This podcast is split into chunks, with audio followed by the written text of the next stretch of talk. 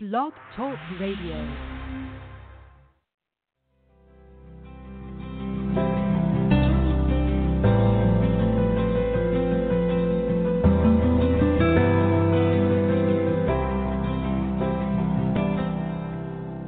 Hey there, listeners. Welcome to Access Talk with Trish, a 30 minute weekly online radio segment dedicated to examining the good, the bad, and the reality of accessibility in our communities. And I'm your host for the show, Trish Frabisho, disability inclusion coach, author, facilitator, and motivational speaker. A woman with a disability, but definitely not a disabled woman. If you know me, you understand. The Access Talk with Trish radio show can be heard live on Wednesdays at 11:30 Eastern at accesstalkwithtrish.com, or you can listen to past show recordings on demand at any time at the same address or on iTunes if that's how you roll. This show is brought to you by Changing Paces, an accessibility consulting firm that simplifies disability legislation for organizations think they don't have the time or money for compliance. Visit changingpaces.com and nurture a culture of inclusion where everyone matters. On that note, I'd like to introduce you to my guest for this week, Janice McGurran. Janice has both private and public sector experience in the government and hydro sectors and in human resources at an Ontario provincial operational enterprise. She's worked in the charitable sector as well as teaching part time for York University slash Seneca College in the Human Resources and Fire Services program. Her background also includes diverse committee experience, WSIB, local hospital board, PAO, IAPA, I'll let her explain those to us, and AODA, Accessibility for Ontarians with Disabilities Act. Janice has been responsible for a decrease in human rights complaints, conducting investigations, and preparing reports and recommendations. The cases she's handled have included sensitive employee relations and human rights issues and have demonstrated the use of conflict resolution and mediation skills at bargaining and grievance sessions. Having designed and implemented successful human rights slash anti-bullying programs, Janice has delivered numerous leadership training sessions. As well, she has significant experience dealing with modified work and accommodation issues and hiring staff to work with vulnerable clients. She has extensive knowledge of the human resources function across complex groups and a passion for role modeling leadership and productivity and developing talent. Janice's interests include, not surprisingly, human rights issues on a light and a large scale, family, of course, some volunteer work, caring for rescue animals. I want to hear about that. And most importantly, hockey. She still plays she still plays mini sticks with her grandson, apparently. Welcome, Janice. Thank you so much for joining us. Well, good morning, Trish, and thank you so much for offering me this opportunity to be with you this morning. We have a similar passion, my dear. Human rights in general. Um, mine in particular, I, I'm fascinated by global human rights. So I get all these Google alerts about global, you know, I'm fascinated by what goes on in other countries because, you know, with the, the internet, we're such a small planet, really, you know, and uh, we're just pockets of people. That's all we are. So tell me, tell me, Janice, how did your interest in human rights get started? When I look back on my career and see how this developed, I think it, at that time was a natural part of human resources. And really, there was a new field in terms of human rights.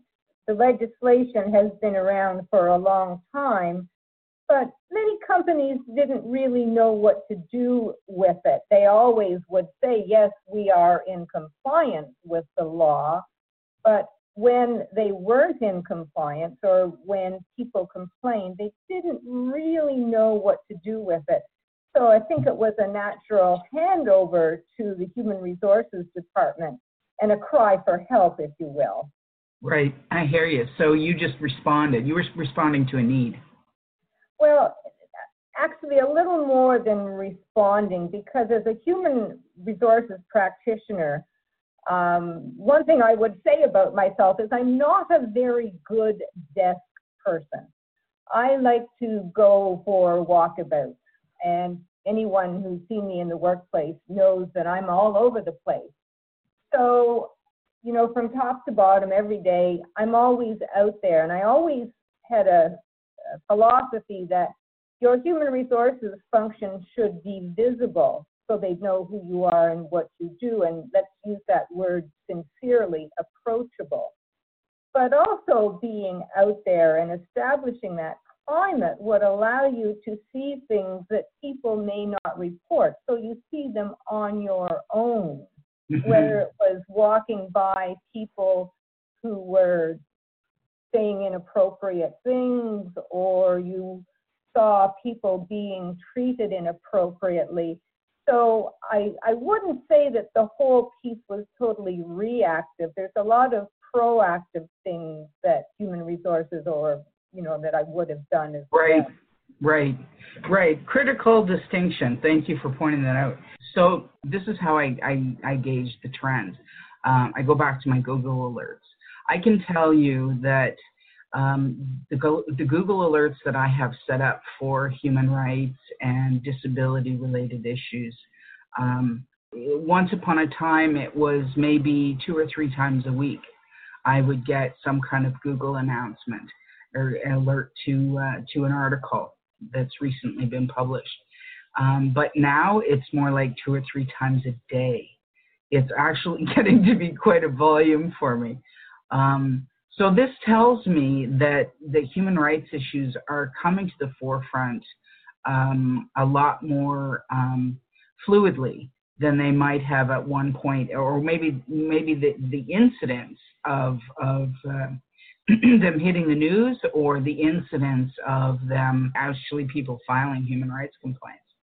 What do you think, Janice? Do you think um, people are becoming more aware or, or people drawing on, on the services of human rights more often? What do you think? I think there's a combination of things happening here, Trish. If I look back over the years, many years ago, um, the complaints we would see had a pattern, and the pattern would change whether it was um, human rights or disability or men versus women. Pattern has changed, but also I think in the human resources profession, we have been responsible for better and better policies that put companies in compliance with human rights legislation. And what I specifically mean here is drawing attention to what I said earlier um, with human resources being out there. Not only does the person have to be out there, the policy has to be out there. Mm-hmm. And a well written human rights policy that says company is in compliance with all human rights legislation. And by human rights, I mean the whole gamut, whether you're talking accommodation, harassment, discrimination one important aspect that I'm pleased to see more and more is the fact that the policies are better written. There is no fear of retaliation, and that has got to be an integral part of any policy mm-hmm. that allows people to come forward without any fear of retaliation or right. I mean, years ago, I would have people say, Can I meet you off site? They were so scared to sort of be seen. Um, right. well, can you can you put in this complaint without telling anybody it's me? Well, right. this is a, the pattern that we've seen, but with improvement both in the law and the application of the law, and seeing through the media some successful applications in the workplace. I think that has accounted for more openness in the workplace. Awesome. The more transparent we can be, the more uh, open and more more trusting people can be. Such a huge issue with regards to disclosure. I, I know when I was working, my critical issue um, for the longest period of time was my depression. And, uh, you know, when you have depression, I'll tell you, how often did you get people calling in sick saying, I'm calling in because I'm depressed? Yeah. It, it didn't happen, you know. Yeah. So, so those of us living with mental health, we instead would call in and provide some non stigmatized reason for not coming into work today. Um, but of course, that long term, you know, for a long term employee, and maybe that's once a month or what's whatever that ends up being for that particular employee, the supervisor inevitably um, begins to suspect that they're not telling the truth, right? And this is seeds to a not healthy relationship between an employee and their supervisor. And and then there's the even when there's an awareness around maybe I should disclose, um, how do I bring myself to sit down and say, you know, I've been lying to you for the last three years? What do you think? Well, a, a couple of aspects there, Trish. First of all, one of the things that I believe heartens me is the fact that I believe human resources is doing a better job of training management. So that and, and how do you deal with illness? And I, I say illness i don't mean physical mental i say illness.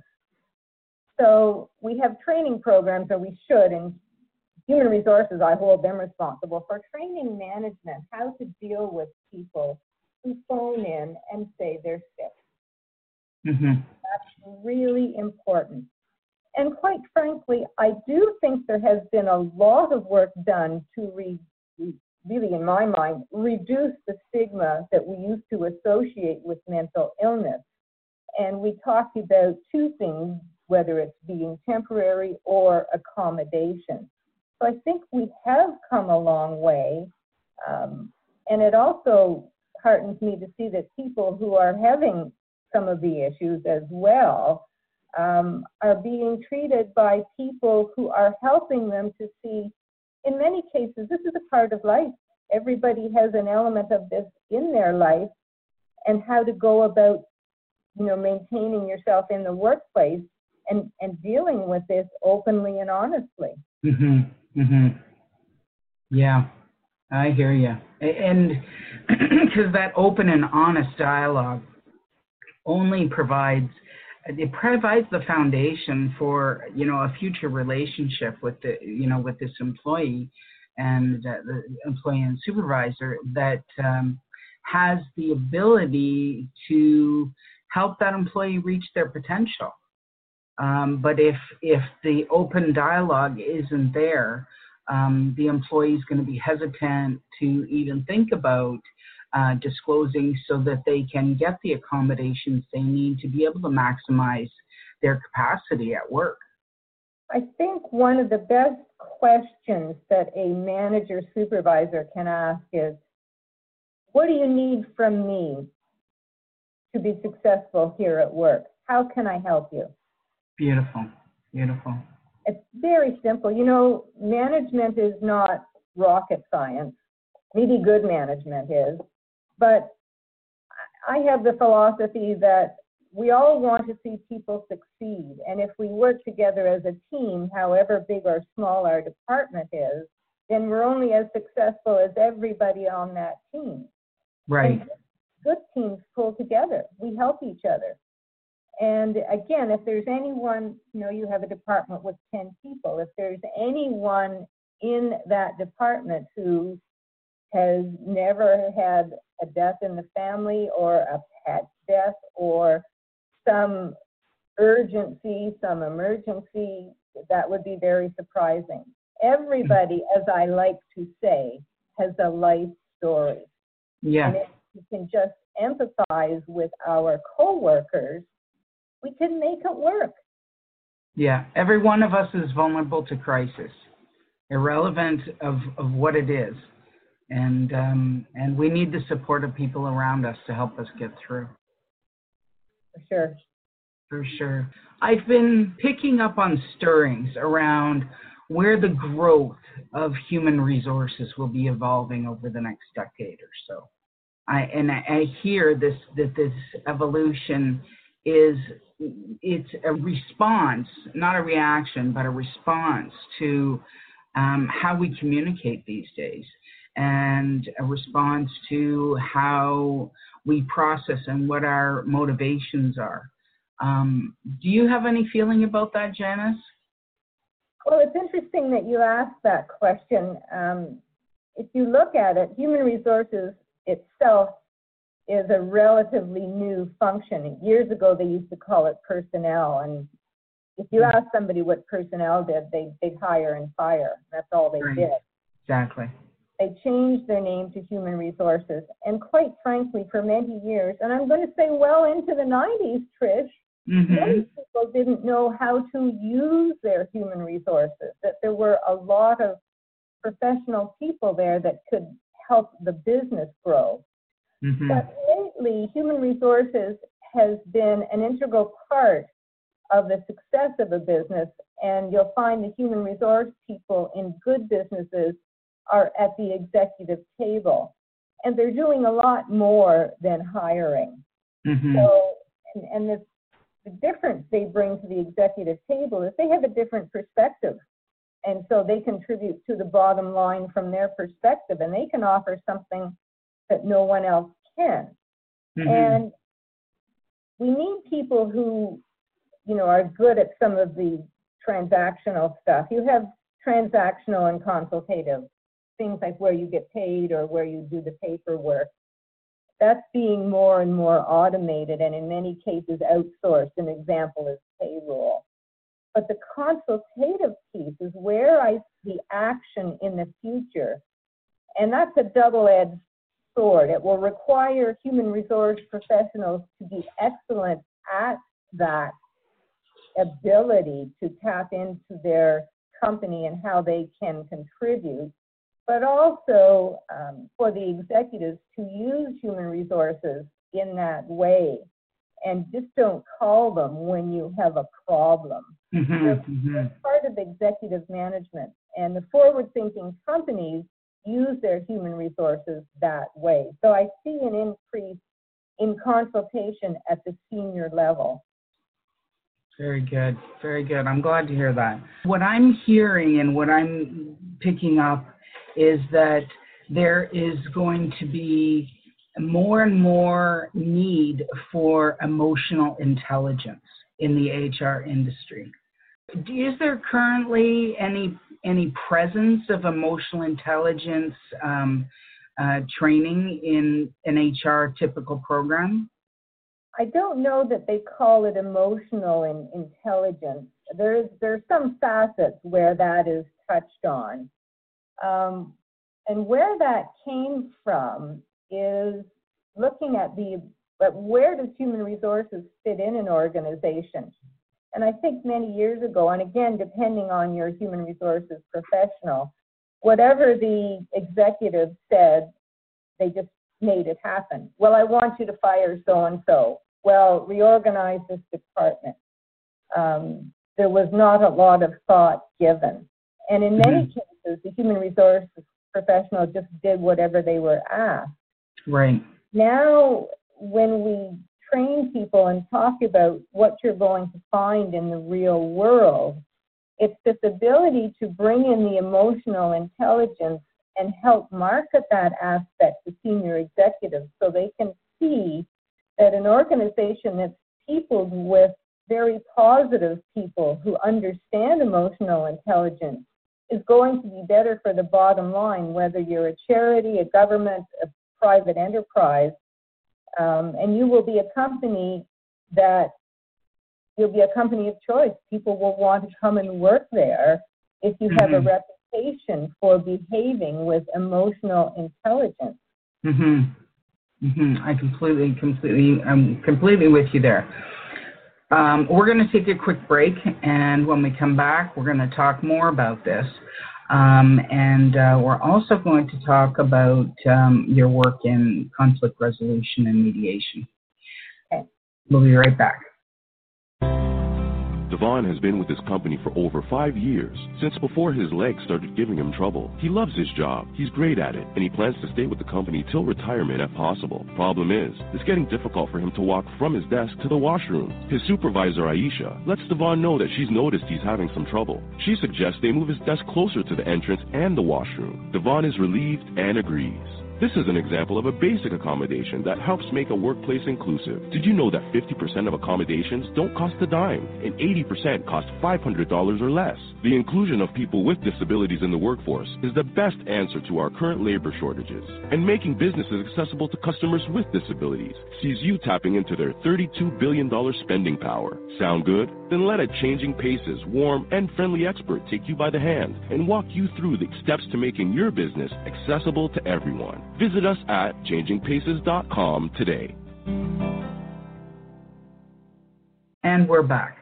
So, Janice, uh, we're, we're pretty well in agreement here that, yeah, that emotional intelligence would be a really positive uh, shot in the arm for any HR department, especially to be able to bring it to management because it's about um, helping people to see how how their decisions and their and their behavior um, impacts the company in the long run. I read a study recently that says that our decisions are actually based 35% on intellectual response and 80% on emotional response. What do you think about that? I absolutely agree. Um, from from the word go, um, what happens in a workplace is very similar to what happens in our life. Mm-hmm. And so many of us are conditioned to respond emotionally, um, and, and we can't help ourselves. Mm-hmm. So you need to really look at what what is the meaning behind your response. You know, if somebody says they want somebody fired or we can't hire this one or that one or whatever they're saying. What's the emotional content behind that? Mm-hmm. We understand that. Um, and it, it helps us when we are trying to resolve our differences as well. Do people who are going through HR programs, do they get any training in disability issues?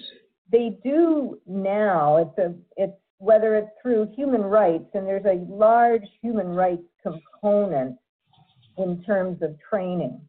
So when you're talking about human resource professionals, um, they'll be taught about the law, but also the accommodation issues are in there. So they're talking about um, employers' legal duties, disclosure, best practices, and accommodation how to, and accommodation for any type of issue, learning disability, you name it that's all part and parcel, and, and as well as things like harassment and discrimination, mm-hmm. of how people are trained. And one of the reasons for that is you look at what the human rights law says. The companies are responsible for establishing and maintaining an environment free of any form of, and you talk about harassment, discrimination. So it mm-hmm. falls on the shoulders of human resources professionals to carry that flag, if you will, in the organization, and they can't do that without proper training. The other thing I will say, however, and and this is, you know, almost 2018, I would be wrong if I said that every organization had a human resources professional or access to one or even used a lawyer if they didn't have one. As you know, there are many, many small businesses and they don't have human resources. So they may do it on the fly or they may let somebody else do it because they like to work with people. Um, the value that a human resource professional brings, even if you want to use one on an as needed basis, is so integral to the success of any size of a company. Some of them go to their law firms. Most of them have a law firm. Mm-hmm. And that's absolutely fine as long as the law firm has an employment and labor law specialist. Um, with all due respect, um, those, those folks are fabulous, but that's what is exactly needed. If you don't have your own HR, there are lots of options where you can employ somebody part time or you can employ a consultant on an as needed basis. That's absolutely fine because the reality is that every company cannot support a human resource professional, nor do they need one with the small size or the nature of their business. Right. Very- However, having said that, it does not absolve them from the obligation to be compliant with all forms of the law. Very good point. Very good point. The direction I want to go a little bit here is in terms of managing conflict. Uh, I know that you have a really broad, um, a, a really deep, I should say, uh, level of experience with uh, conflict resolution and mediation. That's something again um, that small businesses can they handle at, at a basic level. Let's give them some tips. I think the first step, even if you don't have a human resources department, is to have a policy on how you will handle complaints. Whether you, again, you, you employ somebody part-time to create these policies, but you'll, everyone needs to have a policy that gives direction. What will happen if there is a dispute or a complaint? And everyone can point to that. So there's a series of steps how to make a complaint, who to make it to, what protection you will receive as a complainant, methodology for resolution, whether it's through an outsider, whether it's through um, department heads, whether it's through what I call shuttle diplomacy, and, and that is um, where you've got two people in different rooms and you've got the mediator or the problem solver going back and forth between one and another and when Mhm. things are appropriate you can finally get them in the same room. But the basis is a policy that all employees need including executives that gives direction and all of this how to handle a complaint how to handle a dispute. And as we know there are many dispute resolution mechanisms um, but you need to have something in writing in the company that directs everybody so that everybody feels equally treated should they have a complaint. hmm Policy, beautiful. It's obviously the first place to start. It is. It has to be in writing and it has to be accessible. There's no point having uh, a policy that's on somebody's computer or it's hard to get or people don't know about it. Stuck in a binder someplace underneath the cash machine. or it's it's you know online somewhere but nobody knows it's there. It's Right. i've seen companies that have wonderful policies but if you ask the employees they haven't got a clue. So Yeah. that's as wrong as not having a policy. Right. market your policies. Have it in writing. Market it. Make it accessible Market it. There's a concept. next thing is going to be a little maybe unsuspecting, but um, in, in terms of workplace and disability and accommodation and emotional intelligence, I'm going to say something. It's okay to shed a few tears in the workplace. It's healthy. There's your role model. Mhm. That's okay. It's okay to show those feelings. I'm very happy today or I'm sad today. Mhm. again, when you've got a workplace like that, that is open and responsible, and the management is role modeling those aspects that drive the company culture, then you'll have a more successful bottom line. It stands to reason. Mm-hmm. Mm-hmm. Fabulous. The I I'm really really appreciate uh, your feedback and and your input and your guidance um, on this topic today, Janice.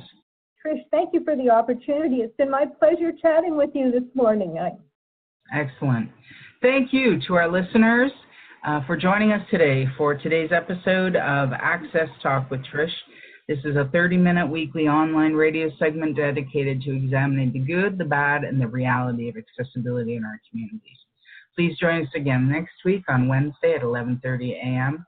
This show is brought to you by Changing Paces, an accessibility consulting firm that simplifies disability legislation for organizations that think they don't have the time or money for compliance.